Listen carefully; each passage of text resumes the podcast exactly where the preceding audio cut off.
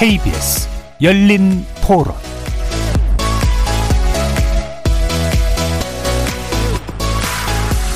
안녕하십니까. KBS 열린 토론 정준희입니다.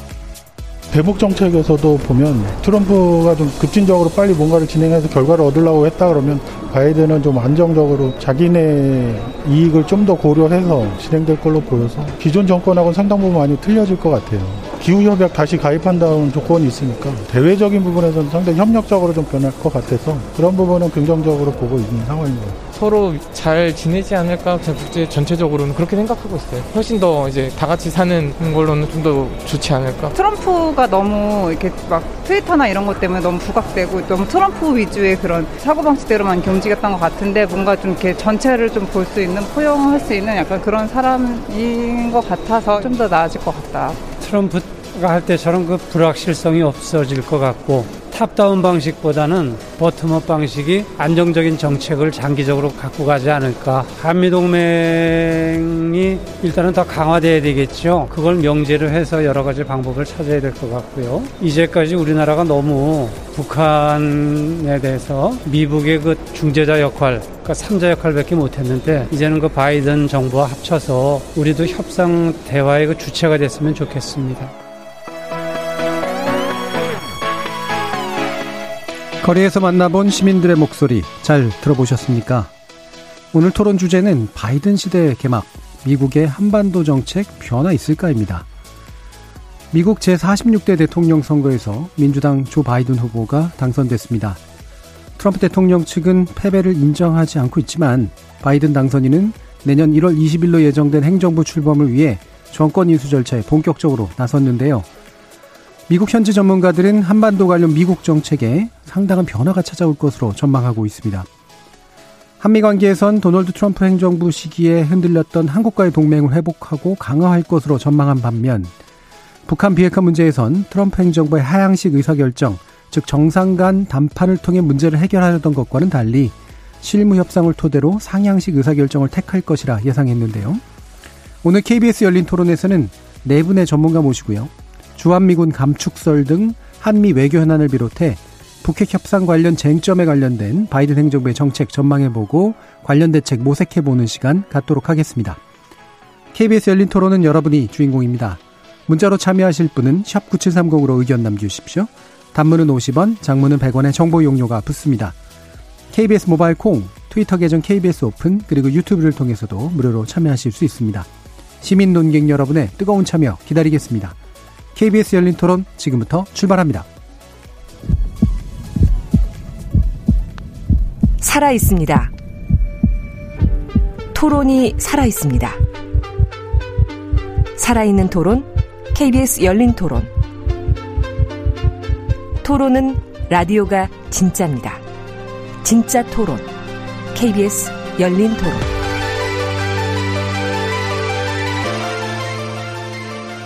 자, 오늘 토론 함께 해주실 네 분의 패널 소개하겠습니다. 김한정 더불어민주당 의원 나오셨습니다. 네, 안녕하세요. 김한정입니다. 신원식 국민의힘 의원 자리하셨습니다. 네, 반갑습니다. 신원식입니다. 그리고 홍현익 세종연구소 안보전략연구실장 함께 하셨습니다. 네, 안녕하십니까. 신범철 한국국가전략연구원 외교안보센터장 예, 나오셨습니다. 예, 반갑습니다. 자, 이렇게 네, 분, 네 분과 함께, 뭐, 많이들 얘기하고 있는 이제 미 대선 이후에, 어, 우리의 외교적 전망 또는 다양한 이제 동북아 관련된 안보 문제 이런 것도 좀 짚어보려고 하는데요. 일단 두 의원님께는 미국 대선 과정에 대한 말씀 또는 이제 바이든 후보를 바라보시는 어떤 기대 내지 전망, 어, 간단히 한번 들어보고 시작하겠습니다. 먼저 김한정 의원님. 아, 예. 미국 대통령 선거가 세계 대통령 선거처럼 됐습니다. 그렇죠. 아, 관심을 많이 끌었죠. 우리도 어, 한미 관계 또 남북 관계 한반도 어, 전체적으로 우리 국익과 관련되는 분들이 많기 때문에 관심 있게 봤죠. 우리 원 국민들도 궁금해했습니다. 어, 지금 뭐 바이든 대통령 승리가 거의 확정됐고 앞으로 어좀 뭐라 그럴까 스무드한 정권 교체가 될 건지가 관건인데요. 아직 뭐 승복을 안 하고 있다는 소식을 들었습니다. 결국은 하게 되겠죠. 어, 이번 어, 바이든 대통령에 대한 어, 후보에 대한 미국 국민들의 선택은 역시 혼란과 분열에 대한 염증 그리고 코로나에 대한 정부 대응 실패 이런 대한 좀 냉정한 선택도 있었다고 봅니다. 한편으로는 아, 국내적 통합, 아, 국내적 아, 또 이런 치유, 또 국제적 리더십의 회복을 바이든 대통령 후보가 또 당선자가 지금 강조를 했는데 앞으로 큰 과제 숙제로 남았습니다. 여전히 미국은 분열된 정치 이번 대선 통해서 크게 보여졌고요. 우리 한반도 또 한미 관계 우리 대한민국의 국익 문제 는 앞으로 어, 바이든 행정부가 아, 아, 어떻게 관계를 풀어나갈 것인가 아, 저는 낙관적으로 봅니다. 민주 미국 민주당과 한국 민주당 조합이 참 좋았습니다. 음. 김대중 대통령 때 보여줬고요. 그 사이에 여러 가지 갈등이나 또 어, 이견 차이도 있었습니다. 물론 국가 간에. 아, 그러나 저는 아, 트럼프 대통령 때보다는 훨씬 한미 관계가 안정될 것이다. 예측 가능성이 높아질 것이고 불확실성이 좀 줄어들 것이다. 그렇게 보는 편입니다. 예. 국내적으로 이제 화합, 통합, 그리고 치유 이런 것들에 이제 과제를 많이 남기지 않았나 말씀 주셨네요. 신원식 의원님. 예. 그 우리한테 미치는 영향은 제가 제외하기로 하고요. 예. 미국 대선의 의미만 이야기를 하겠습니다. 시청자 여러분 이런 미국 대선 보신 적 있나요? 가장 매력 없는 후보인데 가장 높은 득표율. 음. 그다음에 정책은 실종되고 감정만 난무하는. 저도 미국 대선 이런 경우 처음 본 것 같습니다. 예. 또한 분은 이런 미국 상상해 보셨습니까? 법치가 없어지고요. 성공하는 문화 이것도 어디 사라진 것 같고 대통령이 막 거짓말을 해대고 그래서 참 생경한 모습의 미국 대선과 미국을 바라보았다는 것이 솔직한 제가 대선을 본제 예. 감정이었습니다. 어, 바이든 후보의 당선자의 그 당선은 어, 미국의 전통적인 가치, 상식과 보편의 승리라고 이렇게 봅니다. 음. 그렇다 하더라도 완전히 미국이 우리가 알고 있던 미국으로 돌아가긴 어려울 거예요. 왜냐하면 이다나 트럼프가 던진 파문이 크기 때문에. 그래서 해결의 변정법적 논리를 이야기를 하면 정, 반, 합의 나오지 않을까. 음. 그래서 바이든이 전통적 가치에 기반을 두지만 그러나 트럼프가 던진 미국 일방주의라든지 보호무역이라든지 여러 가지 화두들이 좀 혼합이 돼서 어 바이든의 어떤 정책의 성격이 나오지 않을까 이렇게 봅니다. 예, 알겠습니다. 자, 두 의원님으로부터 이제 그 미국 대선 지켜보신 약간 신기하면서도 착잡한 심정까지도 예, 좀 들어봤고요. 아, 그러면 이제 바이든 당선자가 어떤 메시지를 던지고 있을까를 또 두 분 박사님께 여쭤봐야 될 것 같은데, 아, 바이든 당선자가 이제 대국민 연설한 것 가운데서 뭔가 신호가 읽히는 게 좀 있으신지 좀 보고 싶어요. 어, 홍현익 수석연구위원님 어떻게 네. 보셨습니까? 어, 저는 저 가장 인상 깊었던 음. 얘기가 어, 미국의 상황이 우리와도 크게 다르지 않구나. 음. 국민 통합과 단합을 강조하면서 치유, 치유를 얘기하죠. 힐링이라 그러잖아요. 음. 근데 우리 국민들도 우리는 코로나가 그렇게 심하지 않지만 어, 내부 갈등은 심각합니다. 음. 그래서 국민 통합의 메시지가 어 단지 어 바이든이나 카멜라 해리스만 얘기하는 게 아니라 우리 국민에 대해서도 이게 하루속히 빨리 국민 감정이 상호간에 적대적으로 하지 말고 잘 어, 화합했으면 좋겠다는 것이었고요. 또 하나 이제 국제 정치적으로는 참 그나마 고무적인 게 미국이 트럼프식의 그 일방주의를 벗어나서 힘을 사용하지 않고 모범을 보임으로써 국제사회에 존경받고 주도하겠다. 국제 질서를 주도하겠다. 이게 정말 4년 만에 처음 듣는 얘기인 것 같아요. 네. 트럼프가 완전히 국제사회에서 초강대국이 스스로 고립을 자처하고 국민들을 갈등과 대립으로 인도하고 뭐 인종 문제, 남녀 성 문제, 그다음에 종교 문제까지 전부 갈등의 고를 만들어 놔서 더 이상 정말 옛날에 우리가 아름다울 밑자를 쓰는 미국이 아닌 아닌 그 미국이 된 것 같은 그런 상황인데 그나마 이제 정상으로 복귀하는구나. 참 그래서 어 미, 미래 비전을 얘기하고 전향적인 생각을 가지는 게 얼마나 중요한가. 네. 트럼프 대통령이 목화하는 행동은 미국의 국익이나 전 세계의 이익보다도 자기의 이익이 더 중요한 듯이 행동하고 있습니다. 정말 목불인견이라고 좀 봅니다. 참으로 어떻게 저런 지도자를 사랑하는 미국이 그런 지도자를 뽑았을까? 전 지난 4, 4년은 완전히 미국에 잊어버린 4년인 것 같습니다. 예, 알겠습니다. 예, 굉장히 좀 열변을 예, 또 하셨는데요. 다양한 감정들이 또 오고 가셨던 것 같습니다. 신번턴 센터장님. 예, 뭐 말씀하신 대로 그 바이든 당선인의 메시지는 홍 박사님도 잘 말씀하셨는데 통합, 화합, 치유, 거기에다가 존경, 예. 그리고 하나 더 한다면 과학인 건데요. 음. 통합이나 화합 부분은 많이 말씀해 주셨고, 존경 부분은 국제사회 리더십을 갖다가 다시 확보해야겠다. 트럼프는 Make America Great Again이라고 했는데, Make America Lead Again. 다시 네. 미국을 리더 국가로서 만들겠다 하는 음. 부분에 있어서 국제 질서를 존중하고 또 동맹국들에 대해서 우호적으로 대하고 그런 부분이 이제 우리가 기대감을 갖게 하는 부분이고요. 하나 더 한다면은 과학, 사이언스를 강조했고 뭐 지금 인수위 관련해서 TF를 구성하는데 그것도 코로나 대응과 관련해서 먼저 이렇게 준비하고 있는 그런 모습인데요. 아무튼 바이든으로서는 현재 미국이 안고 있는 문제점은 잘 알고 있다고 봐요. 분열된 나라 그리고 코로나 대응에 실패한 나라. 아, 그리고 국제사회에서 리더십, 영향력을 점쳐, 점점 잃고 있는 미국. 이것을 이제 고치기 위해서 움직일 텐데 지금 처음부터 삐걱거리는 모습이기 때문에 네. 나름대로 고민은 많을 거라고 생각합니다. 예, 알겠습니다.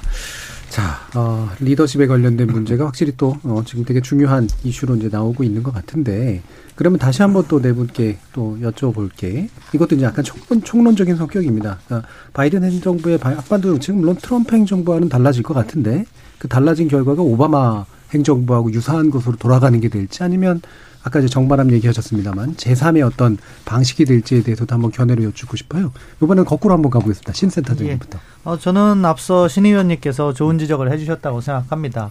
어떠한 행정부도 과거에 했던 일을 그대로 답습하는 일은 없어요. 음. 사실 우리나라의 행정부를 봐도 조금씩 조금씩 변화를 하면서 그 상황에 주어진 최선의 선택을 하겠죠.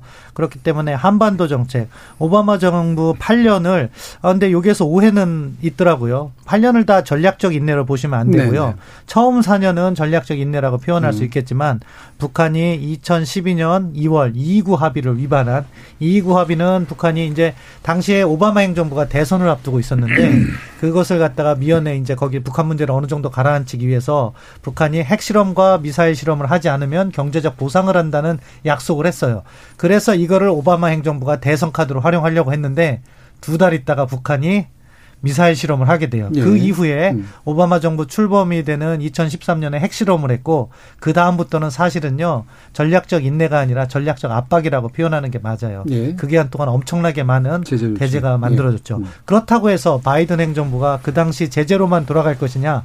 그런데 또 상황이 바뀐 거죠. 뭐냐? 음. 그 사이에 북한 핵 능력은 고도화됐고 또 북한의 핵을 이대로 방치하게 되면 핵 확산의 우려가 있는 거죠. 음. 따라서 지금 바이든 당선인의 김 정은에 대한 아, 불신이나 아, 이렇게 의심을 가는 시각 아, 그리고 또 thug 깡패라는 표현 네. 이런 것은 후보자 있을 때의 표현이라고 생각하고 네. 대통령이 돼서 대북 정책을 전개함에 있어서 어느 순간 관여가 필요하다는 건 알고 있을 것이고 따라서 그 시점을 언제로 가져올 것이냐 음. 하는 부분이 관건이다 이렇게 봅니다. 예, 그 초기 오바마 정부 초기에 제, 그 전략적인 내 그다음에 후기에 제재 두 가지가 또 다 완전히 답습은 안 되는 그런 형태가 될 것 같다.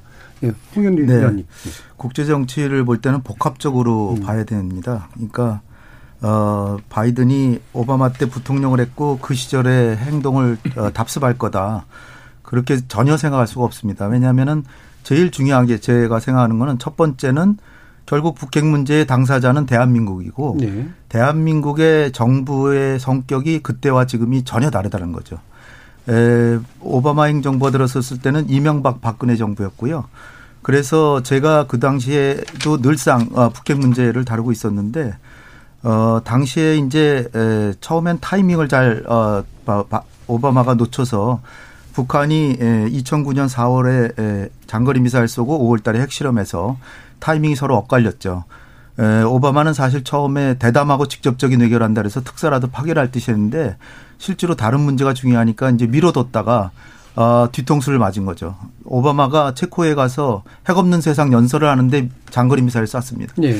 그래서 어 중요한 것은 그 다음에 이제 에, 그, 그 클러리, 힐러리 클린턴, 네. 힐러리 클린턴이 국무장관이잖아요. 힐러리 클린턴이 이제 새로운 접근을 시도하려고 그래요. 조금 이제 에, 갈등을 벌이다가 새로운 접근을 하려고 그러는데 당시 이명박 정부에서 북한하고 섣불리 대화하지 마라. 근데 에, 그 바이든이나 오바마 이런 민주당 인사들이 한국을 굉장히 존중하잖아요 입장을. 그러니까 대화를 하려다가도 우리 정부가 하지 말라니까 안 하는 경, 향이 아주 심했어요. 음. 그런데다가 북한도 순순히 응하지 않으니까 8년 내내 육자회담 한번 못했던 거죠.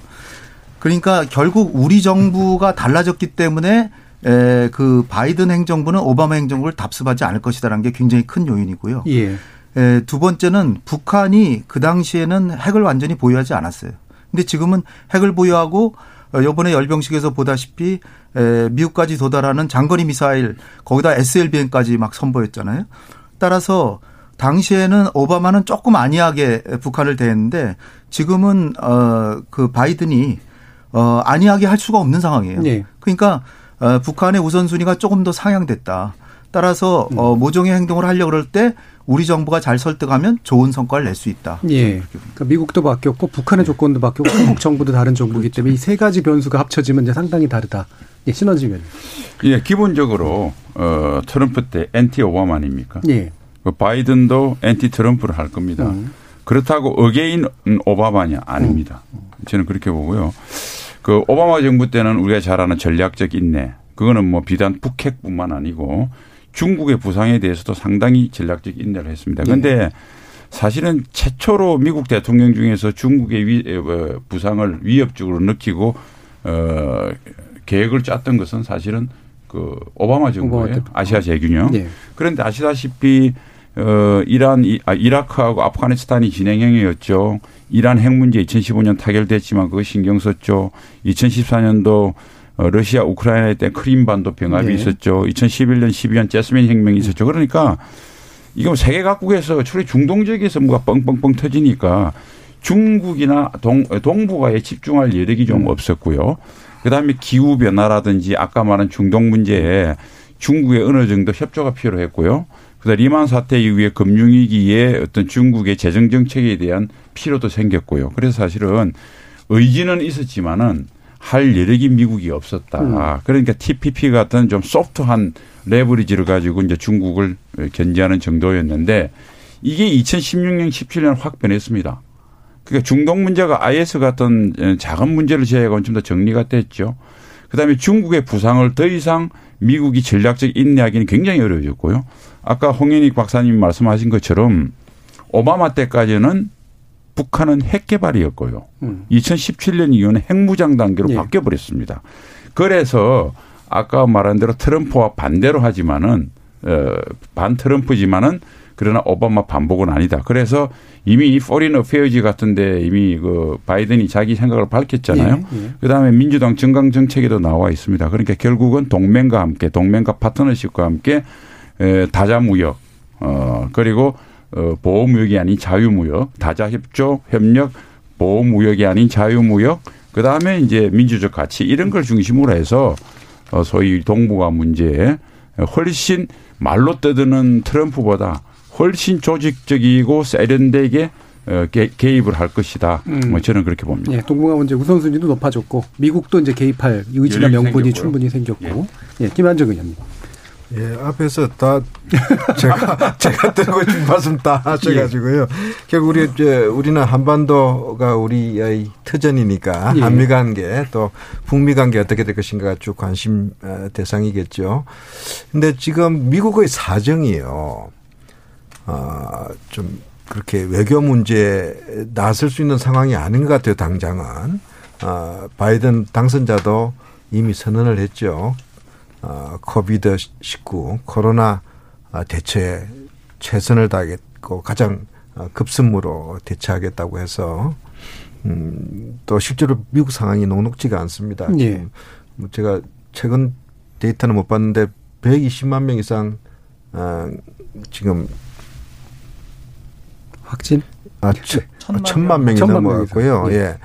사망자가 24만, 예. 5만 막 넘어가고 하루에 10만, 12만 명 예. 확진이 생기고 있거든요. 예. 이 추세가 끊기지가 않았어요. 예. 그래서 어제도 CNN 보니까 바이든 대통령이 마스크 좀 쓰자고 음. 그렇게 했지 않습니까?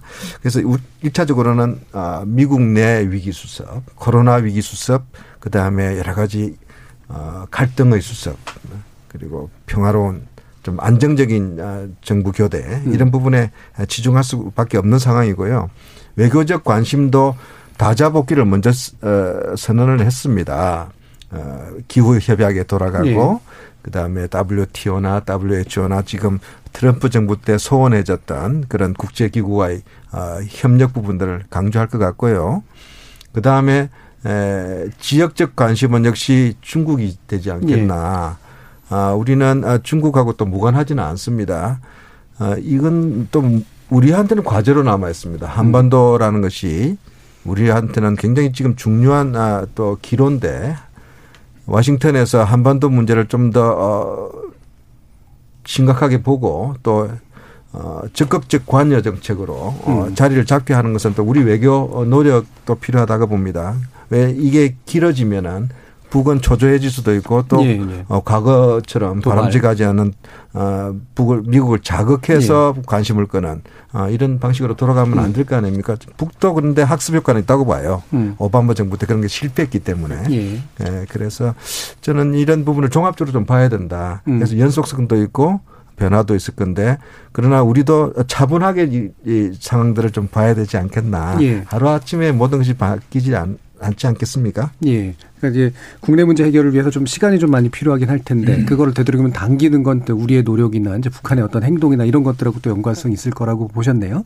마침 이제 그 어, 국내 문제 얘기를 해주셔서 사실은 제일 중요한 것 중에 하나가 이제 인물들 아닙니까? 어, 누구들하고 이제 같이 이제 일을 할 것인가인데 6, 7개월 이상까지 이제 걸릴 것이다라고 하는 이제 그런 전망까지 나오고 있어요.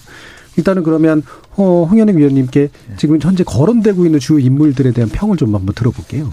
어, 국무장관 얘기하시는 예. 거죠? 예. 예. 지금 뭐, 어, 그, 그 부통령 자체도 부통령이 상당히 외교, 외교 부분의 역할도 하는데, 음. 예.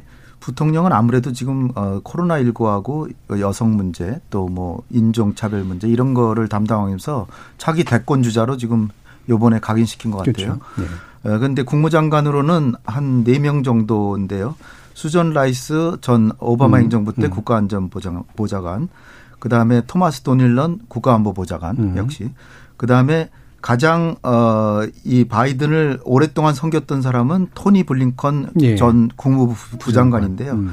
이 사람이 제일 오래 쫓아다녔고 어, 그 부통령 어, 외교보좌관을 할 때 오바마가 가만히 지켜보다가 어, 국가안보 보좌관으로 끌고 갔습니다. 부보좌관으로. 예.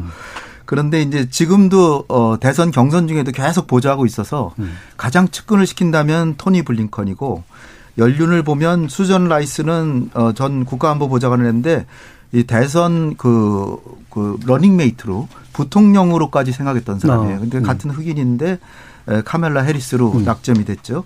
그래서 어 좀 더 중량 있는 사람을 쓰려면 수전 라이스가 제일 유망한 것 같고요. 음. 아니면 어 제일 그냥 그 오랫동안 자기가 어 오랫동안 보좌했던 사람 쓰려면 토니 블링컨이 될 것 같고요. 어 그다음에 에 앤스, 앤소니 제이, 어, 제이, 제이크 설리반, 제이크 설리반이라는 어, 그 부통령 안보보좌관인데요. 음. 이 사람은 40대 중반입니다. 음. 근데 에, 토니 블링컨이나 수잔 라이스는 상대적으로 현실주의적이고 약간 보수적이에요. 그래서 원칙적이고 어 대북 강경 기조를 띌 가능성이 크고 음. 만약에 젊은 사람을 써서 제이크 썰리번을 국가안보 보좌관이나 아니면 어 국무장관까지는 아직 40대니까 쓸 것 같지 않고요. 어 백악관 안보보좌관으로 쓴다면 어 이 진보와 보수가 좀 어 이렇게 그 균형을 맞추면서 해나가지 않을까. 예. 단지 그 제가 볼 때 바이든 당선자는 상당히 그 김대중 대통령도 직접 얘기하셨듯이 나의 햇볕 정책을 항상 지지해줘서 음. 정말 고마운 분이고 그 이후에도 계속 어 화협력을 모색했고 부통령 시절에는 쿠바하고 관계를 정상화했고 네. 이란과의 핵 합의를 어 뒤에서 다 주도한 사람입니다. 음. 따라서 김정은이 조금만 도발하지 않고 대화에 나오면 김정은이 그야말로 바라는 이란과의 음. 핵 합의 시나리오대로 하면 1단계 합의가 될 수 있다. 네. 저는 그렇게 봅니다. 그러니까 네. 우리 정부가 김정은을 잘 설득해서 도발하지 않고 대화로 나와라. 그러면 그 이란 핵합의 김정은이 아마 그거 바라고 있을 겁니다. 근데 보수 진영에서는 틀림없이 이란과의 핵합의는 마치 그 트럼프가 생각했듯이 네. 이거는 어 핵을 동결만 시키고 제재를 해제시켜 줬거든요. 김정은이 바라겠죠. 동결만 하면 해주게 시켜준다니까. 그런데 그거를 1단계로 하고 2단계로 총체적으로 나가야지 한 번에 총, 총체적으로 예, 예. 비핵화시킨다 그러면 어렵다는 거죠. 그래서 예. 제가 볼 때는 어 그 가능성이 우리 정부 하기에 따라서 충분히 길은 있다. 예. 그렇게 봅니다. 그 길에 관련된 부분 뒤에서 아마도 네. 더 자세히 얘기 나누고 일단 평을 들어보면은 아, 누가 되든 간에 어쨌든 이제 보좌관이나 장관 정도는 이제 섞어서 아마 가게 될 가능성이 있고 바이든 대통령 당선자의 어떤 입장 기본적으로 화해기족이기 때문에 그 두 가지가 이제 함께 1단계 뭔가 협상을 만들어낼 가능성이 있는 것 같다까지 이제 얘기해 주셨는데 심범철 센터장님 어떠세요? 뭐 지금 인사와 관련해서 네. 논의하는 건데 네. 국무장관은 약간 저는 생각이 달라요. 음. 왜냐하면은 과거 민주당 공화당 다 봐도 국무장관은 누가 있냐? 정치인이었어요. 네. 왜냐하면 미국 행정부에서 국무장관은요 number three예요 음. 그렇기 때문에 전문가를 앉히는 경우는 없어요. 음. 어, 지금도 국무장관 누굽니까? 폼페이오. 네. 하원의원이었죠. 그 전에 클린턴 상원의원이었죠. 네. 그 다음에 존 케리 상원의원이었죠. 이렇게 국무장관과 같은 경우에는 주로 정치적인 동반자, 자기를 정치적으로 뒷받침해주는 음. 사람을 임명해서 정치인 쪽에서 갈 가능성이 높아요. 예. 아, 그런데 토니 블링컨 같은 경우에는 사실은 아, 이번 대선 과정에서도 메시지가 토니 음. 블링컨을 통해서 조금 나오더라고요. 역시 앞서 또 홍 박사님께서 말씀하신 것처럼 바이든의 측근이고 그렇기 때문에 블링컨 같은 경우에는 안보보좌관으로 갈 가능성이 높아요. 음. 그러니까 NSC에서 바이든 대통령을 돕는 거죠. 어, 그리고 나머지 인사들은 조금 조율이 필요할 때 텐데 수전 라이스 같은 경우에는 저는 이번에는 중용되기가 어렵다고 봐요. 네. 왜냐하면은 어, 카멜라 해리스가 자리를 잡고 있어요. 음. 정확하게 겹치거든요. 음. 여성에다가 흑인이라는 게 겹치기 때문에 제한된 범위에서 두 자리를 주기는 쉽지 않아 보여요. 예. 다른 대사라든가 중요한 대사라든가 그쪽으로 돌릴 가능성이 높다 보고 국방부 쪽에서는 요거는 국방부 장관은요 정치인이 올 때도 있었고 전문가가 올 때도 있었어요. 어, 트럼프 행정부에서는 주로 전문가를 썼어요. 에스퍼 국방장관, 또는 매티스 국방장관 그런데 전문가를 쓴다면은 이번에는 미셸 플로노이가 저는 유력하다고 봐요. 예. 왜냐하면 이 사람이 뭐 클린턴 때도 정책 차관을 했지만 일단 유능해요. 음. 또 여성인 장점이 있고 이번엔 백인이기 때문에 아, 카멜라 해리스와 접점도 별로 없죠. 근데 인사는요. 결정적으로는 대통령 마음이기 때문에 지금은 예. 저희는 분석을 할 뿐이지 그렇죠. 예. 누가 될지는 정확하게 모르겠고요. 정책 부분에서는 이따가 논의하겠지만 사실은 바이든과 같은 경우에는 대화주의자일 수도 있고 압박주의자일 수도 있는 게 대화는 희망하는 것 같은데 저는 한반도 문제의 근본적인 원인은 한국 정부도 아니고 미국 정부도 아니고 북한에 있다고 봐요. 네. 북한이 핵을 음. 보유하려고 하기 때문에 그런 입장을 근본적으로 못 바꾸면 아, 바이든 대통령도 여지가 없는 게 트럼프 대통령이 탑다운으로 뭔가 만들어 본다고 할 때 그게 실패했다고 비난했어요. 예. 그러면은 바이든은 어떻게 해야 돼요? 트럼프의 조건보다는 좋은 합의를 해야 돼요. 음. 물론 이제 협상이 좌절되고 시간이 길어짐에 따라서 바이든 행정부의 접근이 약간 기대치를 낮추는 방향으로 전개될 수는 있지만 네. 초기에 초기부터 무언가 동결딜로 간다거나 이렇게 발을 낮춘다? 저는 그거는 기대하기 어렵다고 예. 봅니다. 그 인물평에 대해서 약간의 물론 이견들은 있었습니다만 일단 뭐 많은 해석들을 지금 하는 단계니까요. 뭐 판가라서 뭐 배당하고 이러는 건 아니니까 예 나중에 좀 더 지켜보면 될 것 같고 그럼 두 의원님께 좀 요거하고 연관된 질문으로 음. 아, 어떻게 이제 외교 라인이 이제 작동하는 것이 맞을까라는 측면인데요. 국회 차원에서도 물론 필요한 부분도 있을 테고 정부 차원에서 필요한 부분도 있을 테고요. 이 부분은 신원식 의원님 어떻게 보고 계시나요?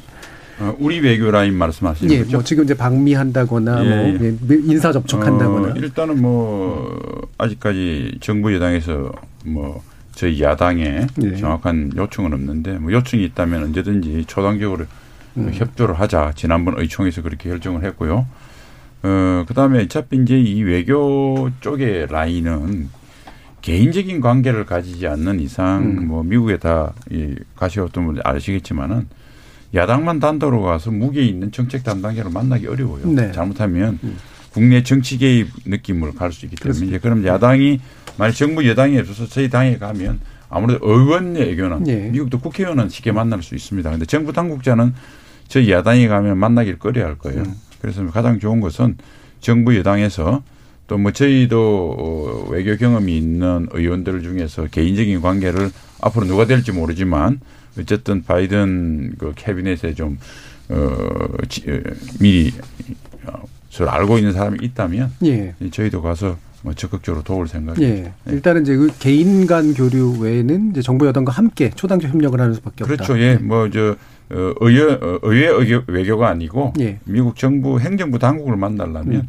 여당하고 같이 가야 만나는 것이 편할 겁니다. 예. 그래서 예. 여당은 어떠십니까, 김한정 의원님? 의원님께서 그렇게 말씀해 주셔서 반갑습니다. 예. 또 그렇게 돼야 될 거고요. 예. 아, 저는 사실 다음 주에 우리 민주당 한반도 TF 어, 대표단이 워싱턴을 가게 돼 있고 저도 방문할 건데요. 어, 야당 의원님들하고 같이 갔으면 좋았겠다 하는 생각을 했는데 예. 아직 좀 충분히 협의가 안 됐습니다. 아마 12월 달에는 그렇게 네. 우리 국회 외교통일위원회에서 음. 계획을 잡고 있습니다.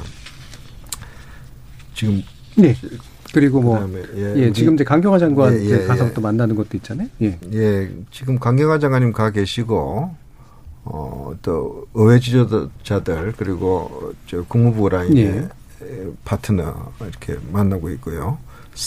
또 워싱턴 주변의 정책 의사 결정에 영향을 많이 미치는 사람들이 전문가 집단들입니다. 네. 띵크탱크 그런 분들 여긴도 수렴하고 있다고 들, 었습니다 네.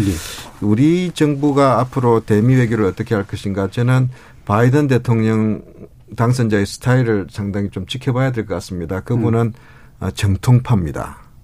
아, 저는 그렇게 보고 있습니다. 음. 국무부를 중시하고 네. 또 트럼프 행정부 동안에 너무 국무부를 무시하고 즉흥적이고 일방적인 정책 결정을 해왔다라고 판단을 하고 있는 것 같습니다. 네. 좀 정상화하려고 할 것이고요. 또 본인 입장에서도 외교를 오랫동안 해오신 분입니다. 상원 의원으로서 또 상원 외교위원장으로서 어, 부통령으로서 부통령을 8년 했지 않습니까? 예. 아, 한국도 잘 하시는 음. 분이고 어, 그분 또 지금 다자 외교라든지 어, 미국의 글로벌 리더십을 강조했기 때문에 어, 중량급 어, 인사들을 중용할 거라고 봅니다. 어, 그렇지만 어, 우리 입장에서는 역시 우리 외교부가 강화돼야 되겠다. 음. 우리 외교부가 어, 국무부, 국무부하고 어, 실무 협상을 잘해야 될 것 같고 또 우리 청와대 에, 외교팀이 또 백악관하고 잘 해야 될 것 같고 또 마찬가지로 초당 외교 또 우리 민주당도 어, 미국 의회하고 잘해야 되겠다.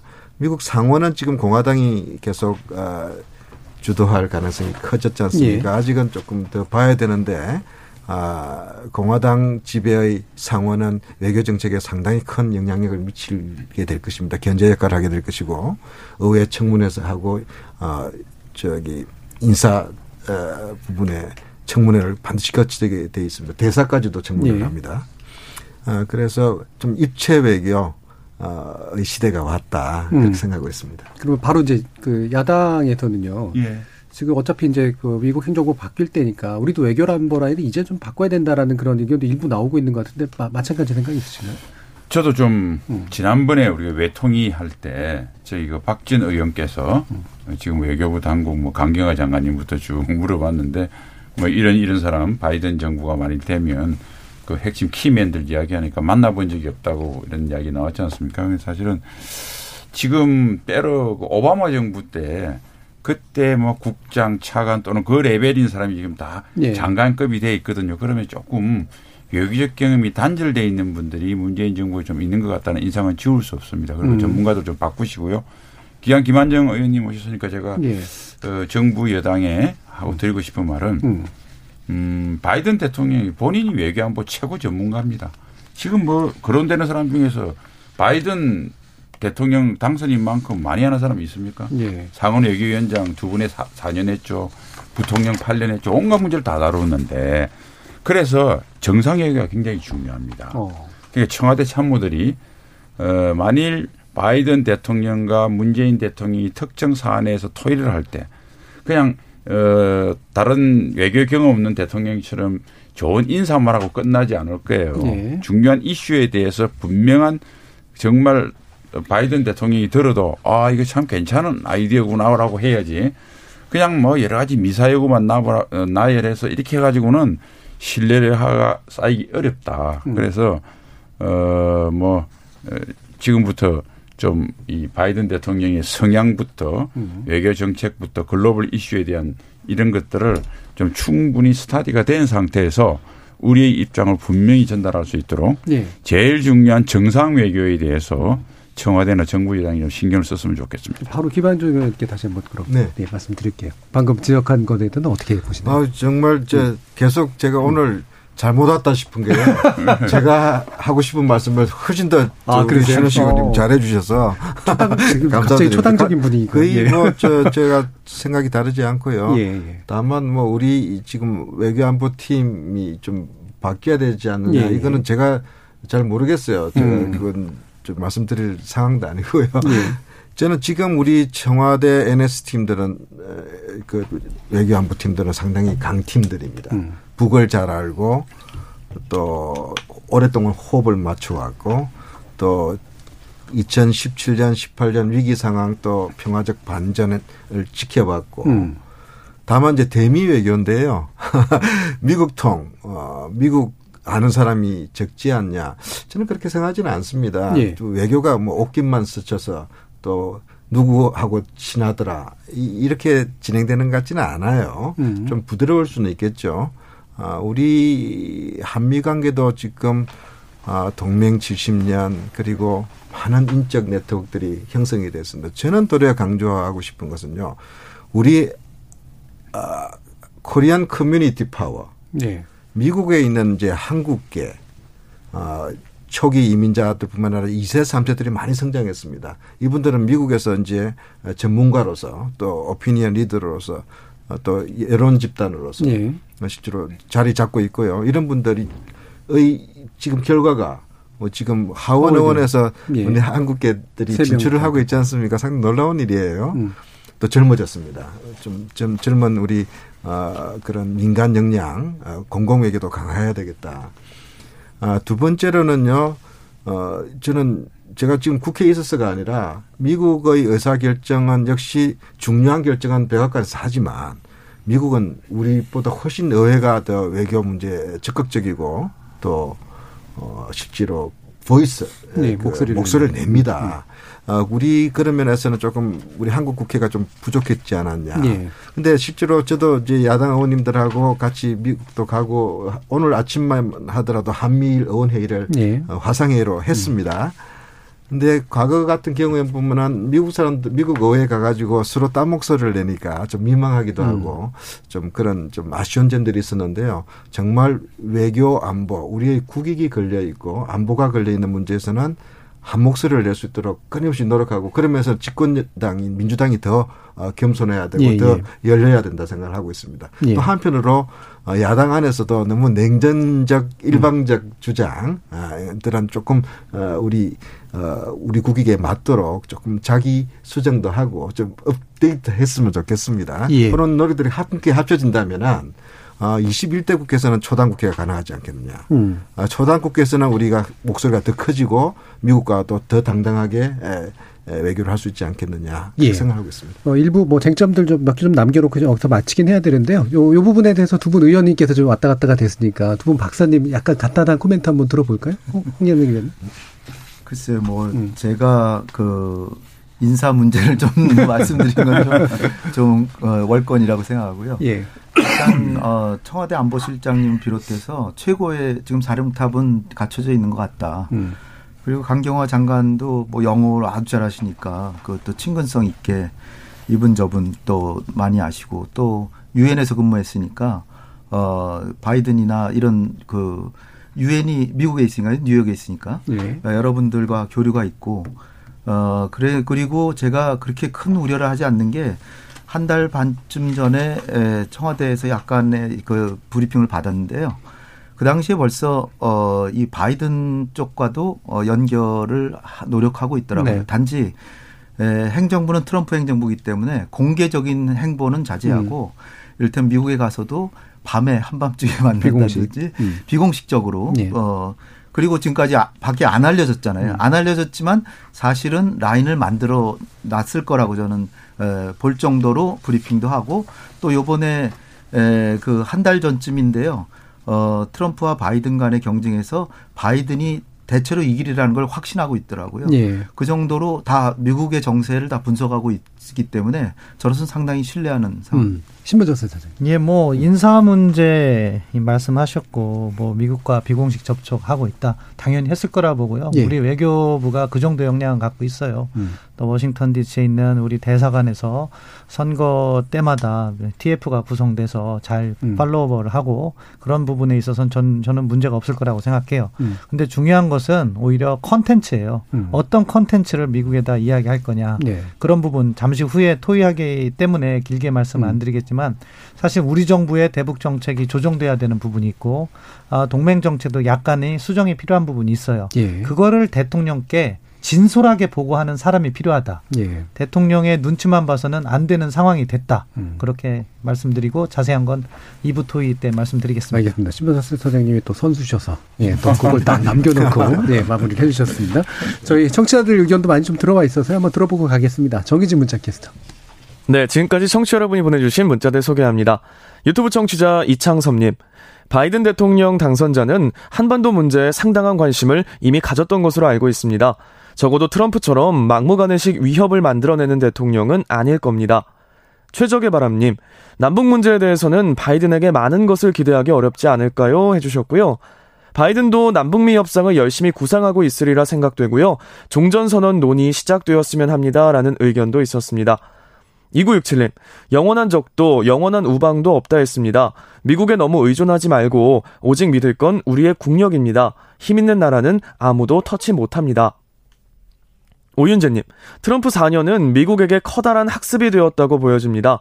바이든은 내적으로 미국 국민의 진정한 화합과 의식 향상, 외적으로는 동맹국 간 실질적 공생, 번영을 도모할 것입니다. 유성우님, 미국이 과연 한반도 통일에 얼마나 관심이 있을까요?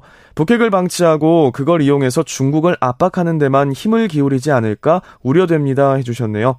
네, KBS 열린 토론. 이 시간은 영상으로도 생중계하고 있습니다. 유튜브에 들어가셔서 KBS 일라디오 또는 KBS 열린 토론을 검색하시면 지금 바로 토론하는 모습 보실 수 있습니다. 방송을 듣고 계신 여러분이 시민 농객입니다. 계속해서 청취자 여러분들의 날카로운 시선과 의견 보내주세요. 지금까지 문자캐스터 정의진이었습니다. 토론이 세상을 바꿀 수는 없습니다. 하지만 토론 없이 바꿀 수 있는 세상은 어디에도 없습니다.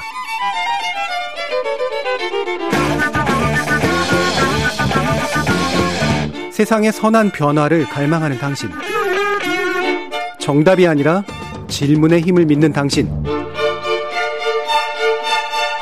우리 KBS 열린 토론에서 만납시다.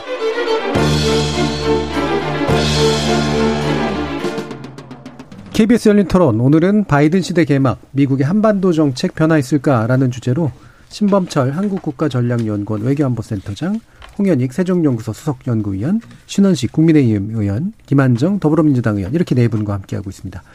자 일단 한큰 크게 한 두 가지 쟁점 정도로 2부에서 좀 짚어볼까 하는데요. 1부에서 미처 못했던 전작권 환수에 관련된 이제 문제입니다. 이 부분에서 좀 기본적으로 필요한 거 아닌가랑 그다음 어떤 조건에서 가능한 거 아닌가에 대해서 좀 꽤 의견이 갈릴 것 같아서요. 일단 이 부분은 신원식 위원님 말씀 좀 들어볼까요? 그러니까 2014년도에 우리 SCM에서 조건에 기초한 전자권 전환 합의를 하고 2015년 서명을 했죠. 예. 어, 이 오바마 때 정부 때 음. 때입니다. 어, 그리고 2017년 문재인 정부 트럼프 정부 들어서서 어, 제일 처음 6월 달에 한미 정상회담 할 때 조건에 기초한 그렇죠. 전자권 전환 원칙을 네. 재확인을 하셨고요. 단지 하나 이제 조건을 충족하게 해서 좀 조기 전환하기 위해서 노력하자 이런 그 음. 말씀은 있었었죠. 그래서 뭐 조건에 기초한 전자권 전환에 대한 건 뭐 원칙에 대해서는 어, 한미가 이견이 없으리라고 봅니다. 단지 네. 예, 이미 보도도 되고 했지만 올해 SCM에서 조금 온도차가 느껴졌어요. 음. 그러니까 쉽게 말해서 그 전작권 전환 세 가지 조건이 달성하기 굉장히 어렵거든요. 네, 그렇죠. 첫 번째가 한국군이 한국 방위를 주도할 수 있는 음. 능력을 가져야 된다. 두 번째 북핵에 대해서 초기 대응 능력을 네. 한국이 가지고 미국은 전략 자산과 핵억제 능력을 제공한다는 것인데 아시다시피 북한의 핵 능력은 최근 3년 동안 비약적으로 발전했습니다. 그런데 음. 우리의 대응 능력은 굳이 표현하면 북핵 능력은 기하급 수적으로 우리의 대응 능력은 산술급수 정도 예. 급수 정도로 발달해서 미스매치가 더 커졌죠. 예. 그다음에 이제 세 번째가 한반도 미 동북아 안보 환경인데 뭐 미중 신패권을 이야기할 정도로 신냉전을 이야기할 정도로 악화가 됐죠. 그래서 사실은 조건 달성이 상당히 좀 어려워진 상황이다. 이제 그러다 보니까 이제 문재인 정부는 아무래도 일부 뭐 그렇게 공식적으로는 정부에서 부인하지만 어, 조건을 좀 완화해야 되지 않겠느냐라는 예. 이런 의견이 나와서 약간의 갈등이 있은 거로 어, 알고 사실은 또 확인을 해보면 그런 게 있었던 건 사실인 것 같습니다. 근데 네. 이제 과연 그러면 조건을 완화가 돼서 임기 내 전작권 전환 문재인 정부가 어, 원하는 것이 될 수 있겠는가 저는 좀 어렵다고 봅니다. 네. 우선 뭐 트럼프 정부도 거기에 대해서는 굉장히 거부감을 느꼈는데 바이든 정부는 아마 훨씬 더 원칙적으로 조건에 음. 기초해서 하자 이렇게 될 것이고 그다음에 이 전작권 전환은 1번, 2번은 군사적 사항이 많습니다만 세 번째는 다분히 정치적 결단입니다. 그러니까 미중 갈등이 이 악화된 냉전 구도로 보느냐 안 보느냐에 따라서 완전 평가가 달라지는 음. 거거든요. 근데 아, 아시다시피 뭐 어, 바이든 정부의 대정책 이런 걸 볼 때 상당 기간 중국이 어느 정도 미국이 원하는 국제 규범이나 질서, 인권 문제를 수용하지 않는 이상 이 갈등이 수면하로 내려갈 가능성이 있기 때문에 저는 전작권 전환은 조건에 기초한 원래대로 네. 그대로 추진될 것이다. 뭐 그렇게 음. 봅니다. 원래대로 추진될 거고 아마도 그 조건이 총적되기는 당분간 어려울 거다. 당분간 좀 어렵다고 보시죠? 봅니다. 저는. 예, 저 홍현익 위원님은 네. 어, 전작권 전환은 사실 어, 다 아시다시피 노무현 정부가 추진했던 거 아닙니까? 예. 2012년 4월 17일에 전환하기로 날짜를 못 박아서 가고 있었는데 어, 그 지금 식으로 얘기하면 3단계 검증에서 2단계까지 아무 문제가 없다. 한 80% 정도 잘 수행되고 있다. 그래서 국방부에서 아, 뭐 2012년 4월 17일은 반드시 전환될 수 있다. 이렇게 해서 가, 가고 있었어요. 근데 갑자기 뜬금없이 천안함 폭침 사건 나니까 이명박 정부에서 그걸 일방적으로 그냥 연기해 버렸습니다. 사실은 어 아무 문제가 없다고 국방부에서 이미 다 판단한 사항이었던 거예요. 근데 이명박 정부가 연기했고 박근혜 정부가 또 무기한 연기하는 식으로 해서 조건에 기초해서 전자권 전환을 한다 그랬는데 그거는 이미 예, 전자권 전환을 안 하려고 합의한 거나 마찬가지다. 음. 지금 신장군께서 애초에 합의가 잘못되다 고 예, 보시는 예, 건가요? 신 의원님께서 예. 잘 예. 말씀하셨지만 이게 그 뭐 귀에 걸면 귀걸이, 코에 걸면 코걸이에요. 근데 음. 전환을 해주는 당사자가 판단하기에 임의로 판단할 수 있기 때문에 우리가 작전 지휘권 능력이 있다라고 판단하는 걸 무슨 기준에 할 것이며 예. 또뭐 핵, 핵 무기를 재래식 무기로 어떻게 우리가 막아낼 수 있다는 거를 능력을 갖춰야 준다는 것이며 예. 그다음에 한반도 정세가 전자권 전환에 유리한 형세가 됐다고 하는 걸 누가 무슨 기준으로 판단하겠습니까? 네. 미국이 요번에도 어 지금 물러난 어그 에스퍼 국방장관이 지금 우리 국방장관한테 뭐 한반도 뭐 저 그 병력 그 수준 유지하는 것도 그냥 빼버리고 그냥 일방 거의 일방적으로 그냥 통보를 해버렸잖아요. 에 그래서 제가 볼 때는 우리가 좀 더 강력한 의지를 가지고 네. 그리고 군 장성들이 정신 똑바로 차려야 됩니다. 지금 대한민국이 북한의 경제력을 43배 앞선 거를 제가 2년 전에 강의할 때 그랬는데 지금 53배가 됐어요. 경제력이 50, 50배가 넘어갔고요. 네. 국방비를 10배 이상 쓴 지가 20년 가까이 됐어요. 그런데도 아직도 외국군에 의존해 가지고 어 이렇게 국방을 하겠다고 하는 사고 방식이 깔려 있기 때문에 그리고 또 하나는 이제 군 장성들뿐 아니라 어 보수 언론에서 마치 뭐 주한미군 병력 조금 뺀다 그러면은 뭐 엄청 난리가 난 것처럼 네. 그렇게 얘기를 하니까 국민들도 그저 현상을 잘 못 보시고 사실은 지금 핵 억지력만 미국에게 필요한 거지 남북 간에 그 1대1로 맞붙어도 우리가 북한을 얼마든지 능가할 수 있는 군사력을 네. 갖고 있거든요. 그런 상황에서 이렇게 조건을 세개 걸어 가지고 사실상 연기 연기를 거듭하는 식으로 간다고 하는 것은 이거는 결국은 네. 안 하는 쪽으로 가는 것이다. 알겠습니다. 따라서 우리가 네. 의지를 가지고 좀 더 적극적으로 음. 받아오는 쪽으로 가야 된다. 네. 내년에 봄에 2단계 검증하고 3, 단계 검증은 8월 달에 한번 가져올 수 있습니다. 알겠습니다. 2012년에 했던 거를 이제까지 늦춰온 겁니다. 예. 그 군장성 말씀이 나와서 이제 전직 장성께서 이제 굉장히 네. 반응이 있으실 것 같은데 일단 요거는 좀 이따 듣고요. 네. 그 예, 아까 제가 김한종 의원께서 뭐 말씀을 한 거죠. 예, 전시작전권 전환 문제 네. 또 아, 작전권 전환 문제에 대해서 몇 가지 오해가 있는 것 같아요. 네 하나는 아니 북어 위협이 상존하는데 작전권을 이렇게 옮기다가 혹시 우리 안보 예. 대비 태세에 문제가 생기는 거 아닌가? 아 그건 그건 아니다 음. 하는 부분을 저는 분명히 말씀을 드리고요. 아니 북핵 무장 능력, 핵 위협은 더 커졌는데 작전권 이양이라니 핵 핵전쟁 작전권을 이양하는 게 아닙니다. 네. 그건 저는 또 핵전쟁을 상정하고 우리 군사 전략을 짠다는 것 자체는 어떻게 보면 굉장히 음. 말이 안 되는 거죠. 그 비핵화 왜 그럼 협상하고 우리가 왜 비핵화를 요구합니까? 아, 그래서 또 핵전쟁은 아, 상상할 수도 없는 일입니다. 아, 다만 이제 재래식 또는 어, 군비 경쟁 이런 부분들이 존재하고 있는 한반도이기 때문에 저는 아, 몇 가지 우리가 분명히 해야 될 게 있다고 생각합니다. 네. 우리가 미국에 예, 요구해 와서 이게 진행되고 있는 겁니다. 이제 우리가 전환 자체가 예, 우리 예. 국방들을 우리도 책임 있게 해 나가겠다. 아, 그리고 또 그 부분에서 합의를 했습니다. 음. 아, 다만 속도, 방식 이런 걸 가지고 이제 좀 차이가 있고요. 그건 주변 상황하고도 연관이 예. 있겠죠. 이거를 이제 새 바이든 정부하고 어, 다시 재확인하는 과정에서 음. 충분히 아, 어, 협의될 수 있다고 본다. 저는 그렇게 생각하고요. 또 마지막 세 번째 오해가 아니 정시 작전권 아, 작전권을 이양하고 나면은 미군 나가라 하는 거 아니냐. 그거 상관없습니다. 예, 예. 미군 문제하고 직접적으로 연동되지 않습니다. 음. 어, 한미연합사 문제는 조금 법적 지위 문제라든지 약간 논란이 있을 수 있는데요. 어, 저는 이 문제도 어, 한미연합사가 어, 갖고 있는 어, 여러 가지 우리 안보에 도움되고 또 하는 부분들이 있기 때문에 이 문제도 어, 잘 해결될 수 있다고 생각합니다. 저는 아까 우리 신원식 의원님께서 중요한 이야기를 했는데 정치적 결단이 필요한 예. 아, 시점이 올 것 같습니다. 음. 이 검정 평가에 대한 음. 주관적인 차이도 있고 또 미국은 미국대로 어, 선의로 해석해서 우리가 우리의 어, 여러 가지 안보 관리 능력에 대해서 좀 걱정하는 부분도 있을 수 있고 또 부거 위협에 대해서 예. 또 과대하게 생각하는 부분이 있고 우리도 또 그런 부분은 경청해야 될 부분들이 있기 때문에 아, 결, 또 마지막 하나 빠뜨리지 않아요. 저는 우리 아까 홍현희 예. 의원님께서 아, 박사님께서 말씀해 주셨다시피 대한민국 장성 어, 우리 우리 군 엘리트 실력이 있습니다. 음.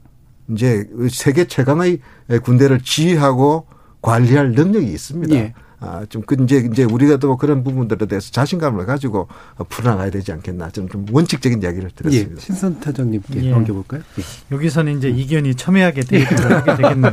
예. 너무 오래가 만듭니다. 문재인 예. 정부에서 합의한 게 2017년 예. 6월인가요? 대통령께서 방미를 해서 합의한 게 조건에 기초한 전작권 전환을 이야기 했어요. 음.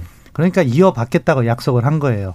그리고 그 조건에 기초한 전자권 전환에 대해서 평가를 하겠다고 해서 작년에 초기 운영 능력, 올해, 올해 아, 완전 운영 능력, 내년 완전 임무 능력을 평가하기로 했어요. 그럼에도 불구하고 불행한 것은 올해 코로나19로 인해서 평가를 못했다는 거죠.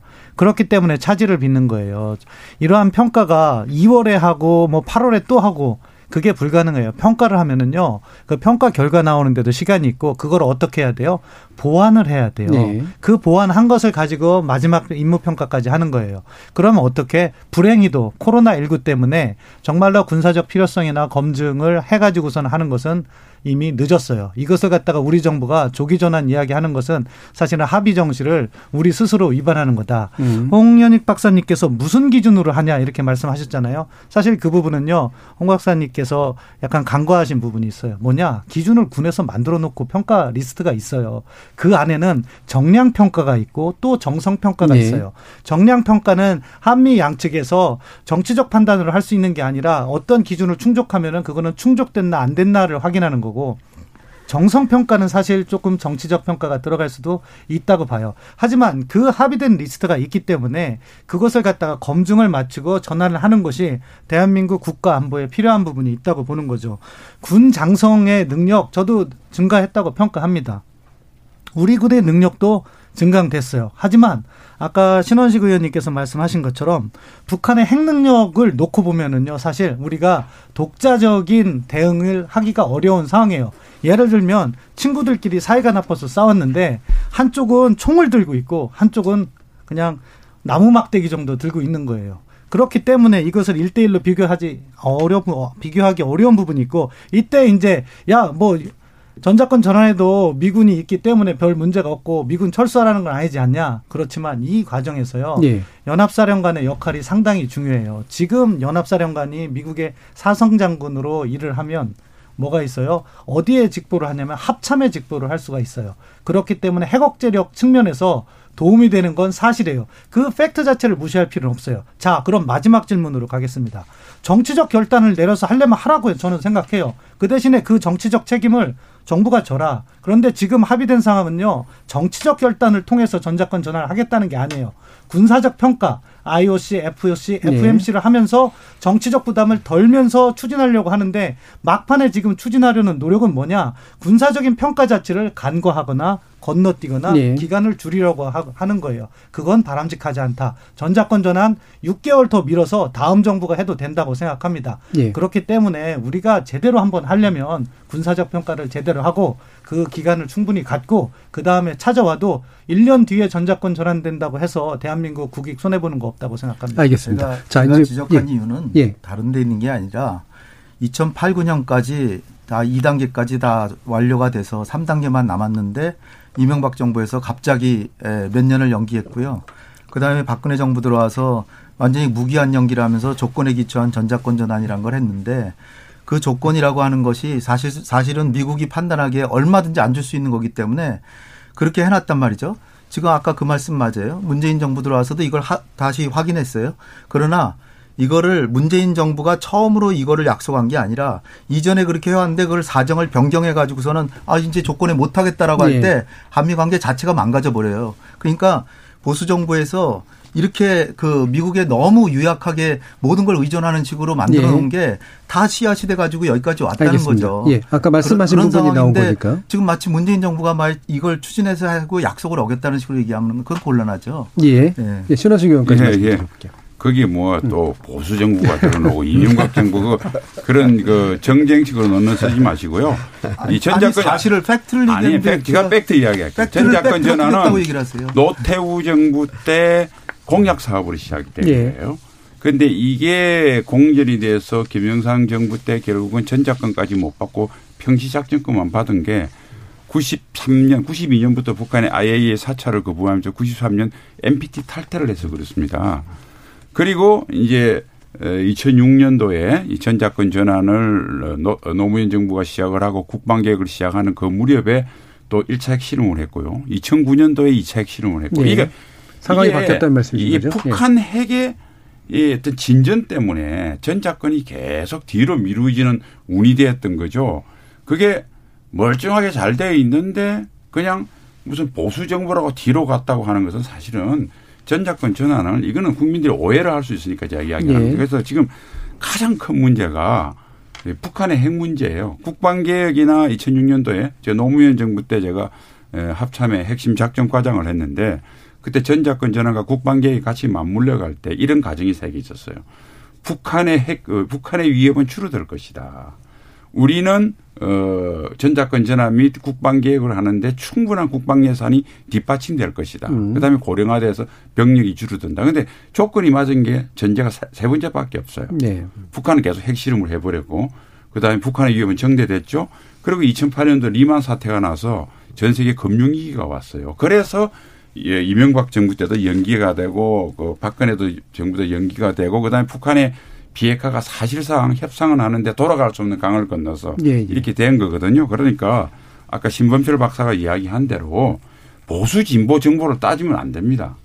그러니까 객관적인 조건을 보고 안보에 적절한 조건이 되면 당연히 우리가 받는 거죠. 예. 그렇게 이거는 어떤 정부에서 내가 공약이기 때문에 조건보다는 시기에 맞춰서 한다는 생각은 예. 북한의 핵기업이나 동북 안보 상으로 볼 때 이건 아니다 이렇게 뭐 저는 예. 생각합니다. 김영삼 자, 정부 이 부분은 때다 가져왔어도 아무 문제 예, 없었어요. 예, 알겠습니다. 왜냐하면 김영삼 정부 때 전작권 할려다 말까 지금까지 할까 말까 계속 고민했던 이유가요.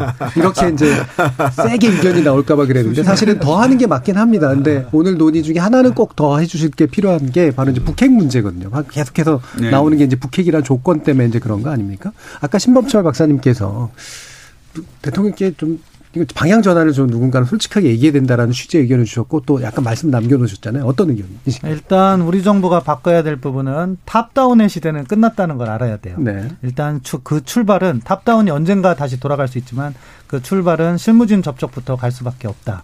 그 부분을 우리 정부가 인식하고 방향 전환을 해야 되는 거고 우리 정부가 추가적으로 인식해야 될 것은 북한 비핵화는 갈수록 어려워지고 있다. 이 부분과 관련해서 우리 정부가 비핵화 문제를 최근 들어서 종전선언 이야기하고 하면서 약간 톤다운 하려는 모습을 보여요. 그것은 네. 우리 정부 입장에서는 북한을 대화로 유인하기 위해서 그렇다고 하지만 사실은 그런 부분에 있어서는 현실과 다른 부분이 있고 이것을 같이 마치 사실인 것처럼 미국에 이야기할 때 미측의 공감대를 얻어내기가 어렵다. 따라서 두 가지죠. 자, 북한 비핵화는 점점 더 어려워지는 상황이고 또 실질적인 협력을 하기 위해선 실무진의 음. 접촉도 필요하다는 걸 한국 정부도 알고 있다. 이러면은 바이든 행정부와 접점이 생길 거예요. 바이든 행정부는 크게 세 가지를 얘기했어요. bottom-up, 아 그리고 북한이 핵능력 축소를 하면 정상회담을 할 수 있다. 그리고 한반도 비핵지대화를 얘기했어요. 이 부분은 어떻게 앞으로 전환될 것이냐. 당초 처음부터 아까 김한정 의원님께서 잘 말씀하셨는데 이 비핵화 협상이 바이든 행정부 초기에 진행되기 어려운 것은 워낙 국내 문제가 복잡하다 보니까 우선순위가 뒤로 밀려요. 이때 조심할 게 있어요. 북한이 자신들의 문제가 뒤로 밀린다고 하면 전략 도발을 할 수가 있어요. 음. 따라서 우리는 북측에 대해서 전략 도발을 하지 말라는 메시지를 하고 네. 상황을 관리돼야 되죠. 그 시기가 지나면 바이든 행정부도 북한과 대화 필요성을 인식하고 있기 때문에 접촉을 할 거예요. 그 접점을 우리 정부가 잘 만들어 줘야 되는 거고요. 음. 그리고 또한 이제 바이든 행정부에는 워낙 다양한 시각을 가진 사람들이 있어요. 압박을 계속 해야 된다는 사람도 있고 동결부터 시작하자는 사람들도 있어요. 그럼 거기에서 어떻게 접점을 찾아줄 것인가?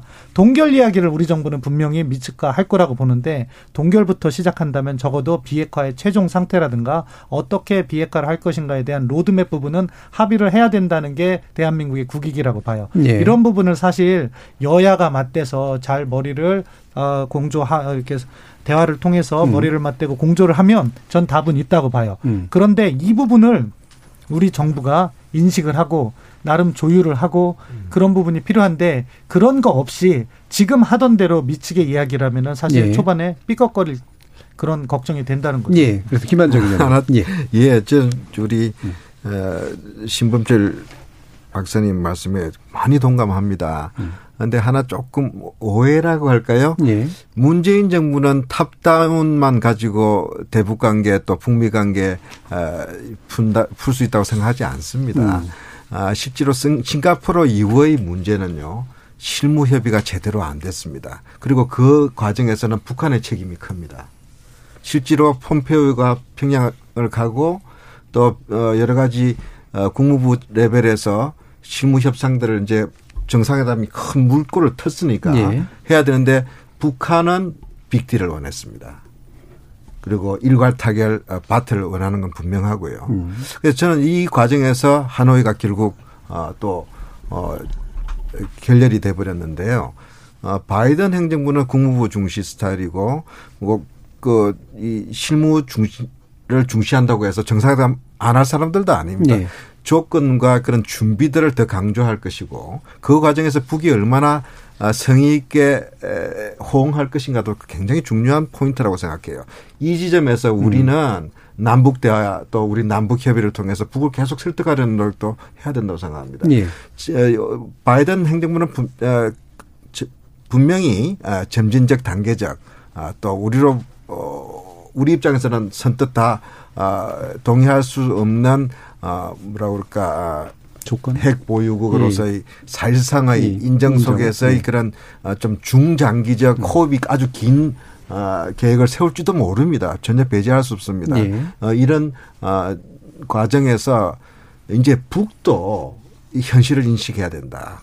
음. 북이 북에게 주어졌던 좋은 기회들을 북이 스스로 놓친 부분들이 많습니다. 그리고 우리의 조언들을 제대로 안 들었습니다. 예.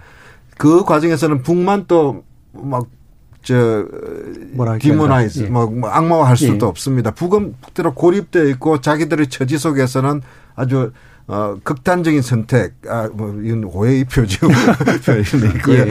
뭐랄까 자기들이 할 수 있는 choice들이 선택들이 많지 않다고 또 생각하는 예. 부분들이 있거든요.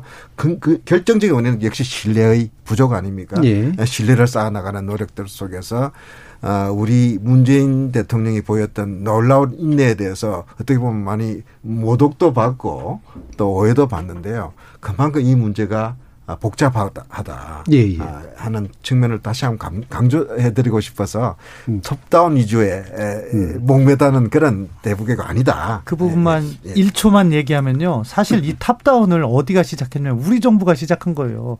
이게 안 풀렸다고 해서 말을 바꾸시면 안 되고 왜 김정은 위원장의 비핵화 의지가 있다는 얘기로 백악관에 가서 정상회담을 연결 그 top-down을 시작한 건 문재인 정부였기 때문에 말씀드립니다. 네, 그건 많은 그러나 아니다라는 얘기시고 1초는 분명히 아니 셨습니다. 자, 예. 자, 그럼 이제 예, 시간이요. 예. 많이 남진 않아서 아이고, 1분 약간 남짓하게 두 분께 좀 드려야 될 것 같아요. 1분 한 20초. 예. 그래서 마지막 네. 예, 예. 마지막 발언 주시게 되겠습니다. 그 우리 뭐 어, 어, 김한정 의원님도 계시니까 저는 이제 처음에 예, 우리 문재인 정부 들어서서 어느 토론 프로에서 그런 이야기를 했어요. 뭐 우리 금융위기 연구원 케네스 로코프가 이번엔 다르다고 하는 책자가 아주 유명했잖아요. 그게 이제 최근 음, 몇백 년 동안 80여 개의 금융위기를 보니까 왜 똑같은 게 반복됐느냐. 이번에는 다를 것이다고 해서 사람들이 버블이 형성이 되는 거거든요. 그래서 어 이제 제가 지난 3년 반 지나셨으니까 문재인 정부도 이번에는 다르다. 우리가 하면 다르다는 생각을 하지 마시고 우리가 해도 똑같다. 이번에도 똑같다.